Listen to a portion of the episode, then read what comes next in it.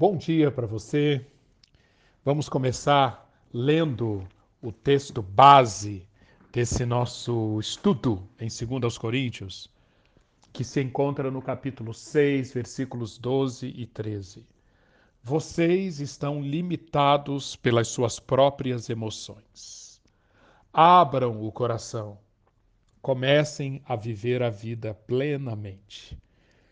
Que você, ao escutar esta mensagem, essa palavra de exortação vinda de Deus, permita que esta palavra soe com muita intensidade aos seus ouvidos, de tal maneira que você possa, junto comigo, acompanhar o apóstolo Paulo nessa, nessa sua jornada de inteligência emocional, para que ele, para que você, para que você e eu não nos tornemos limitados pelas nossas emoções, mas que façamos aquilo que Paulo apresenta como o que deveria ser a vida cristã normal. Abram o coração, comecem a viver a vida plenamente. Para abrir o coração, para não se deixar limitar pelas próprias emoções, para viver a vida plenamente. Nós temos aqui no capítulo 7, a partir do versículo 2, mais um conjunto de ensinamentos preciosos de como nós podemos viver esta vida plenamente sem permitir que as emoções se tornem em gargalos, em obstáculos para a formação da imagem de Cristo em nós. Aqui, no, no capítulo 7, versículos 2 a 13, essa é a leitura de hoje. Quero encorajar você a ler todo esse trecho, do 2 ao 13. Aqui nós vemos o apóstolo Paulo uh, avaliando ou fazendo uma reflexão sobre uh, quais foram os efeitos da famosa carta severa que ele tinha enviado. Quando estávamos no capítulo 2, no capítulo 2, versículos 12 e 13, nós acompanhamos Paulo começando a explicar aos coríntios por que, que ele mudou os seus planos. Por que, que ao invés de visitar os coríntios, ao, ao invés de ir lá pessoalmente, Paulo enviou uma carta. Nós sabemos que esta carta, não, não temos essa carta registrada uh, conosco hoje, mas nós sabemos que ela foi muito severa, uma carta dura, uma carta que funcionou como uma última tentativa do apóstolo de uh, dar uma oportunidade para os coríntios se corrigirem, se deixarem corrigir mudarem a sua atitude, mudarem o seu comportamento. Paulo então enviou essa carta e, ao invés de ir a Corinto, Paulo então enviou Tito até Corinto. E agora, depois de se encontrar com Tito, é, Paulo escreve essa segunda carta aos Coríntios, e aqui, a partir deste trecho, capítulo 7, versículo 2, Paulo começa a compartilhar conosco como foi a, a reação dele quando começou a receber notícias sobre a igreja em Corinto. Quando Paulo visitou Corinto, a, a última visita que ele fez antes dessa carta, é, as coisas tinham ido muito mal. Paulo visitou a igreja com a intenção de remediar algumas coisas. Mas parece que as coisas ficaram piores. O coração de Paulo quase se rompeu diante daquela reação tão negativa. Depois daquele fracasso, Paulo enviou Tito, como já mencionamos, com uma, com uma carta excepcionalmente séria e severa. Paulo estava tão preocupado com o resultado de todo aquele assunto tão desagradável que não tinha conseguido ficar tranquilo em Troade, para onde ele foi. Ele viajou para Troade, conforme nós já vimos. Paulo, então, uh, não consegue ficar tranquilo em Troade, sai de Troade para encontrar-se com Tito e receber as notícias o quanto antes sobre a reação à carta que ele tinha enviada, enviado. Paulo encontrou-se com Tito em algum lugar da Macedônia e comprovou quão feliz Tito estava. Comprovou que vários dos problemas que tinham sido apresentados pelo, por Paulo realmente haviam sido tratados. Os coríntios se deixaram disciplinar. Paulo percebeu que várias das feridas que estavam abertas agora sim se fecharam e que o, o, o ambiente, o clima melhorou muito. Agora, então, ele escreve essa segunda carta aos Coríntios, e nesse trecho que nós vamos estudar hoje, no capítulo 7, ele explica que, ao chegar na Macedônia, acabou sendo consolado pela chegada de Tito, o qual trouxe as notícias que Paulo mais queria ouvir a respeito da situação de Corinto. Paulo soube que o próprio Tito tinha sido recebido muito bem em Corinto e podia tranquilizar Paulo quanto à saudade e à preocupação dos cristãos de Corinto em relação a ele. E também Paulo soube da tristeza que os coríntios sentiam por causa da mágoa que causaram a Paulo. Em consequência de tudo isso, a alegria de Paulo se tornou ainda maior. E é esta a nota dominante neste capítulo 7, nesse trecho que nós vamos ler a partir de agora. Uma, uma carta que, conforme nós vimos, escrita num contexto é, de tanta tensão, de tanto conflito, de tanto estresse, de tantas dificuldades, mas aqui Paulo encontra alegria. E o que eu quero propor para você é que a alegria que Paulo encontra aqui é fruto da jornada de inteligência emocional que Paulo empreendeu ao passar pelas etapas que nós já temos ensinado. Eu sinto, eu sei, eu interpreto, eu valorizo, eu considero, eu tenho consciência e eu escolho. A alegria, Paulo nos ensina aqui, como nós vamos ver, a alegria é uma escolha. Alegria é uma escolha. E nós vemos essa escolha exercida por Paulo ao longo de todo esse processo que começa aqui nos versículos 2, 3 e 4 com a, a continuação da palavra de exortação que Paulo tinha apresentado no capítulo 6, versículos 11 a 13. Você se recorda que nós vimos nos últimos dias? Paulo diz: Coríntios, eu quero que vocês saibam que o meu coração está completamente aberto para vocês. Mas eu percebo que da parte de vocês isso não acontece. Vocês estão limitando o seu afeto. Vocês estão limitados pelas suas emoções. Portanto, como um pai fala a filhos, eu peço, abram o coração de vocês para nós. E aqui no capítulo 7, versículo 2, é como Paulo, como se Paulo estivesse continuando aquela palavra que ele apresentou no capítulo 6, versículo 13. Ele diz aqui em 7:2: concedam-nos lugar no coração de vocês. Que belíssima expressão para retratar relacionamentos saudáveis, relacionamentos curados, relacionamentos que submeteram-se ao ministério da reconciliação que Paulo ensinou no capítulo 5. Concedam-nos lugar no coração de vocês. A metáfora aqui é, é, é, mostra que o nosso coração é como se fosse uma casa.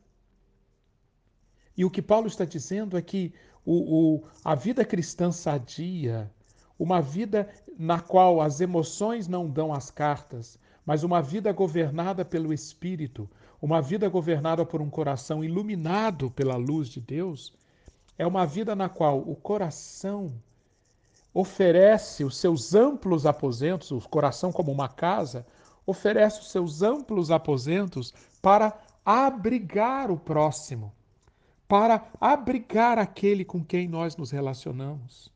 Concedam-nos lugar no coração de vocês. E aí, mais uma vez, Paulo diz: Eu estou pedindo isso não simplesmente como quem pede algo que não pratica. Pelo contrário, eu estou pedindo isso porque eu pratico isso. A ninguém prejudicamos, a ninguém causamos dano, a ninguém exploramos. E aí Paulo chega no versículo 3 a uma afirmação poderosa. Quando eu estou exortando vocês quanto à importância de darem lugar no coração de vocês, não estou fazendo isso com um espírito de condenação. A exortação, a exortação cristã nunca pode ser um instrumento de condenação, um instrumento de quem se senta na cadeira de juiz e profere um veredito e condena o próximo. Não. Paulo diz: não estou dizendo isso para condená-los, porque eu quero que vocês saibam, Coríntios, vocês moram no meu coração e estão nele para juntos morrermos ou vivermos. Que declaração forte, não é verdade? O relacionamento cristão, o relacionamento, a postura de quem está em Cristo e de quem vive como Cristo viveu, é a postura descrita aqui nesse versículo 3. É a postura de quem coloca o seu próximo para morar no seu coração, num espaço amplo, num amplo aposento, estando a ponto, vocês estão tão unidos, vocês estão tão ligados, que, morando no coração um do outro, estarão juntos para morrerem ou viverem. E diante disso, Paulo, Paulo diz: Porque eu confiei, versículo 4, porque eu tenho grande confiança de que vocês responderiam a esse meu apelo, a esse meu, a essa minha exortação. Nisto eu me glorio. Lembre-se que Paulo, uma das etapas do processo de inteligência emocional é em que nós nos gloriamos, o que nós nos no que nós valorizamos, o que nós reconhecemos que é digno de glória. Paulo diz aqui: me glorio, tenho muito orgulho na tradução da NVI, me glorio pela confiança que eu tenho em vocês e pela segurança de que vocês responderão a esse meu apelo, a essa minha exortação. Diante disso, diz Paulo no versículo 4 ainda, sinto-me bastante encorajado, o que faz com que minha alegria transborde, transborde em todas as tribulações. Perceba Agora nós vamos aqui para a escolha. Paulo sentiu-se encorajado e, portanto, a alegria dele transbordou, mesmo em todas as tribulações. E a partir do versículo 5, Paulo vai começar então a narrar para os coríntios como foi esse processo dele de ter ido para Macedônia para encontrar-se com Tito e ali receber notícias dos seus amados irmãos de Corinto. Lembrem-se sempre, irmãos que tinham sido uma fonte de enormes tribulações para Paulo. Irmãos que fizeram Paulo sofrer muito, mas nem por isso tinham deixado de ser irmãos muito amados. Paulo então vai à Macedônia recebe as notícias sobre o que Deus estava operando em Corinto em resposta à, à, à, carta que Paulo tinha enviado e às orações que Paulo tinha feito. E ao descrever, então, ao partir do versículo 5, Paulo nos permite ver essa jornada de inteligência emocional em ação. Primeiro passo, eu sinto. Leia comigo os versículos 5 a 7. Pois quando chegamos à Macedônia, não tivemos nenhum descanso, mas fomos atribulados de toda forma. Conflitos externos, temores internos. Deus, porém, que consola os abatidos, consolou-nos com a chegada de Tito. E não apenas com a vinda de Tito, mas também com a consolação que vocês lhes deram. Ele nos falou da saudade, da tristeza e da preocupação de vocês por mim, de modo que a minha alegria se tornou ainda maior. Percebeu como esse trecho está carregado de consciência de emoções? O primeiro passo é eu sinto, eu percebo, eu tenho consciência das minhas emoções. Paulo diz: Eu estava extremamente angustiado assim que cheguei na Macedônia. Por fora, atribulado, por dentro, temores. Parte desses conflitos por fora e desses temores por dentro, Paulo relacionou no capítulo 6, dos versículos 3 a 10, que nós já estudamos. Temor, conflitos por fora, temores por dentro. Mas Paulo diz que em meio a esta a esta tristeza, a esta angústia, a essa ansiedade, Paulo soube, soube através de Tito, que os coríntios estavam, versículo 7, saudosos, tristes e preocupados com ele. Paulo mostra aqui que ele não somente sentia as suas próprias emoções, mas ele também tinha o seu radar ligado para se conectar com as emoções dos outros. E esse é um passo fundamental na inteligência emocional. Nós estamos estudando isso na nossa classe aos domingos. Como que a inteligência social é tão importante quanto a inteligência individual. Essa capacidade que Paulo tinha de perceber as emoções dos coríntios. Nos versículos 8 e 9, nós é, enxergamos novamente uma, uma percepção de emoções. Note aqui, mesmo que a minha carta lhes tenha causado tristeza, não me arrependo. É verdade que a princípio me arrependi, pois percebi que a minha carta os entristeceu, ainda que por pouco tempo. Agora, porém, me alegro, não porque vocês foram entristecidos, mas porque a tristeza os levou ao arrependimento. Pois vocês se entristeceram como Deus desejava e de forma alguma foram prejudicados por nossa causa. Versículo 11. Vejam o que esta tristeza, segundo Deus, produziu em vocês. Que dedicação, que desculpas, que indignação, que temor, que saudade, que preocupação, que desejo de ver a justiça feita. Releia esses versículos e veja quão importantes eles são ao mostrarem um homem, um servo de Deus, conectado com as emoções, com os sentimentos, os seus próprios sentimentos e os sentimentos dos coríntios, os sentimentos dos outros. Inteligência emocional pessoal, inteligência emocional social. Dois aspectos fundamentais da inteligência emocional que nós aprendemos com Paulo. E eu quero encorajar você a ler o restante do capítulo 7. E neste trecho estaremos amanhã fazendo a reflexão sobre os passos seguintes na jornada de inteligência emocional de Paulo. Aprenda com isso e quero reforçar uma mensagem que eu já dei aqui e que vamos repetir amanhã. A alegria de Paulo, que transborda aqui, em meio ao contexto de tanta tribulação e tanta dificuldade. Notaram como ele menciona alegria, alegria? Agora, porém, me alegro. Versículo 9. Versículo 7. De modo que a minha alegria se tornou ainda maior. Tudo isso aponta para o fato de que a alegria é uma escolha. alegria é uma escolha. A alegria no Senhor. A alegria como fruto do Espírito Santo. Essa alegria que Paulo está compartilhando conosco aqui é fruto de escolha, daquilo que eu sinto, daquilo que eu sei, daquilo que eu interpreto, daquilo que eu valorizo, daquilo que eu considero, daquilo que eu tenho consciência, isso tudo me leva a escolher.